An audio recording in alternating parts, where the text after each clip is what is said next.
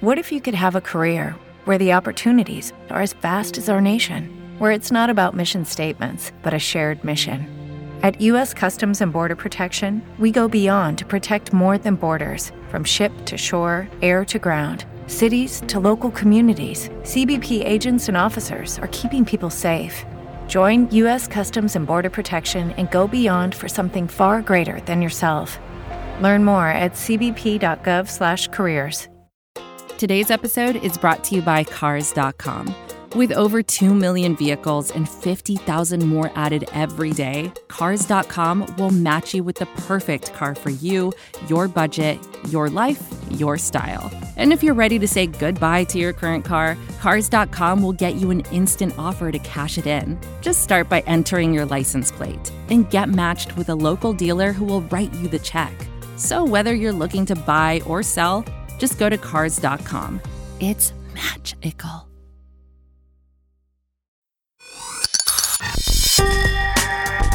This is the Falcoholic Podcast, the official podcast of the Atlanta Falcons on the SB Nation Podcast Network. I'm Dave Walker, and this is the injury update for Thursday, October 22nd for the upcoming Falcons versus Lions game, week 7 of the 2020 NFL season. Let's start with the visiting 2 and 3 Detroit Lions. They are getting healthier as they come into this game. They started off Wednesday pretty rough with several starters including some key starters not practicing on Wednesday, guys that they're going to need in this game. Um, let's first start with the one player who is not practicing yet, uh, a name that Falcons fans will recognize, and that's cornerback Desmond Trufant with a hamstring injury. Uh, as we mentioned last time, he has just had a rough season. He's only played in two games to this point, game uh, week one, week four, uh, and hasn't played since that point. Uh, that hamstring injury is just lingering. He is having a absolutely terrible season, uh, his worst season really since he's entered the NFL. And right now, he's not trending well. It looks like he's potentially going to miss another week, uh, which is not going to help because those Lions corners, as you can read on one of our articles at falcoholic.com, those, those corners for the Lions are not a top tier unit. and even if Trufant is struggling, he is a veteran that gives them some depth. He's a veteran that has played in this league, and he certainly knows um, Calvin Ridley, Julio Jones better than any of them. So right now, with him missing practice, this is going to be a big blow to their secondary, a secondary that's already going to struggle, especially going up against this unit with the Falcons. Um, he was the only player that did not practice, however, so that's good news for the Lions. Uh, maybe not such great news for the Falcons. Uh, let's go to the guys they had limited. Defensive end Trey Flowers, who right now arguably is their best defender on the defensive line. Um, he had the wrist injury. He didn't practice Wednesday. He was limited on Thursday. Wide receiver Marvin Jones Jr. with a knee injury. He did practice limited on Thursday. Center Frank Ragnow, who again uh, is arguably one of the best centers in the league right now, uh, was out with a groin injury on Wednesday. He was limited on Thursday. And finally, uh, wide receiver Danny Amendola was limited before. He's still limited, but uh, did practice some. Finally, guard Joe Dahl with the groin injury is still a full participant, uh, but on the injury report. On to the Falcons. Uh, obviously, they will still be without Marlon Davidson, John Cominsky. No updates from either player as far as them being activated off the COVID 19 IR list. Uh, right now, I think the expectation is they will not come back this week. More than likely, it will probably be into next week before we see these guys get activated, uh, assuming everything is going well. And of course, our thoughts are with both players. We hope that they have a mild case, that they recover quickly. Um, on to the players who did not practice. Now, unfortunately for the defense, this name is not going to surprise anybody. Takk McKinley with groin injury, still not practicing. Uh, again, this is this is unfortunate. You know, he is in the contract year. This trend is not good for him. Uh, right now, he this is the year where he was trying to prove that the Falcons made a mistake by not picking up his fifth year option. Uh, this is his fourth year in the league. Looked really good to start off the season. Uh, and honestly, I think without him, the Falcons' pass rush has not been particularly good. When he has been in there, he has generated pressure this year. Um, unfortunately, we just haven't seen him enough. And right now, he is not practicing. Uh, didn't practice Wednesday, didn't practice on Thursday, and it, it's unfortunate. Hate that for him. Uh, likewise, on the other side of the field, he was limited yesterday, but Dante Fowler did not practice in Thursday's practice. Um, Apparently, the word is that it, this is not anything to do with the injury. They're they're saying that this was more of a rest day for him, so we won't read too much into it. And based on uh, the past several weeks, where he has been consistently sort of listed as limited and sometimes not practicing, that that holds true. Again, I go back to the fact that if this ankle, ankle injury is persisting, uh, the Falcons really need to consider like resting this guy for an extended period of time, not just a day at a time. They need to get him to the point where the ankle is no longer a problem because he's just not as productive as we need him to be. Hopefully that changes against the Lions, although uh, in our matchup series, you'll you'll see the Lions' offensive line is a really good unit. So I'm not sure that this is the game for him to bounce back in. Uh, but right now, he did not practice. Uh, likewise, this is kind of weird. Uh, defensive tackle Deadrin Senat for the second straight day was listed as uh, not participating due to rest.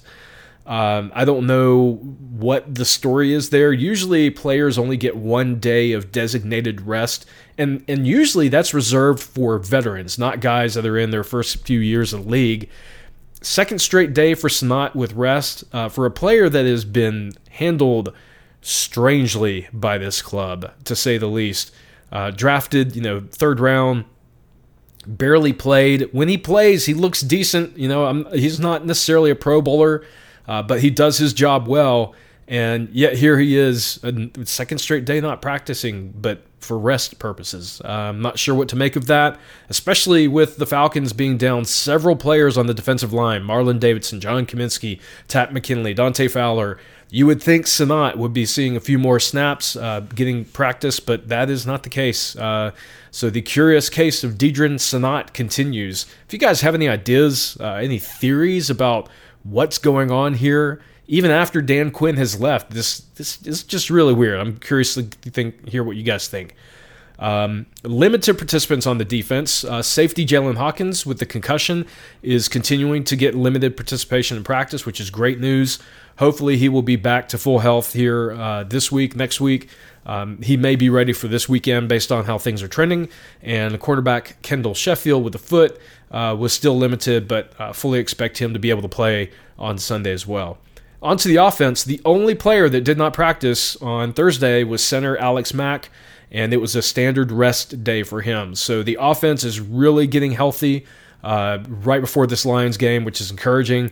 And onto that, wide receiver Julio Jones, who obviously this entire season has been just one long hamstring injury, it seems like. He's missed some games, he's been limited in some games, uh, he's been, you know, game time decisions multiple times. He was limited on Thursday again, I think this is going to be something that's going probably be a consistent trend for Julio throughout this year. So from week to week, it's going to be hard to decipher if this is just another week where they're keeping him limited to keep him healthy as possible, or if the hamstring is flaring up and causing him issues.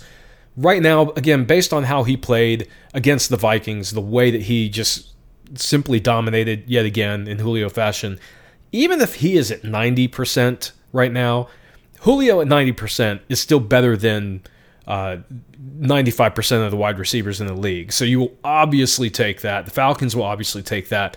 I don't think he is going to be at 100% at any point during the season, just based on his history. And honestly, he doesn't need to be. With Calvin Ridley, with Russell Gage being guys that have stepped up considerably this year, uh, Julio will get his opportunities. And, and honestly, I think that's right now, it, it is what it is. His injury history uh, just the persistent nagging stuff. It's been like this for the past several years.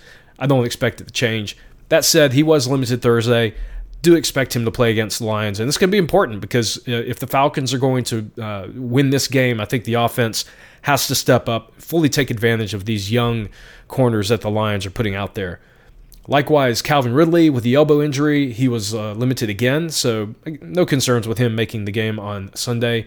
And full participants, Brandon Powell, uh, who was limited on Wednesday with the elbow injury, and Russell Gage with the shoulder injury. So the Falcons are really finally getting over that injury bug that was plaguing them early on in the you know first several games of the season. Uh, guys that you know were on that list for several weeks are not even showing up anymore, and that's highly encouraging. And really, if the Falcons are going to continue to build off of this uh, win that they got on the road against the Vikings, impressive win, um, a needed win, obviously at 0 and 5. If they're going to continue to build on that, They have to be healthy. They have to have their offense going, and it looks like they will. Uh, so great news for Falcons. Lions are getting healthy. We'll see how this plays out on the game on Sunday. And that's the injury report for Thursday, October 22nd. As always, you can follow me on Twitter at FalcoholicDW. For updates on this podcast, follow us at FalcoholicPod. And don't forget to check the Falcoholic.com daily for our write ups and updates on the Atlanta Falcons. We'll be back tomorrow for the Friday injury update. Have a great day. We'll talk with you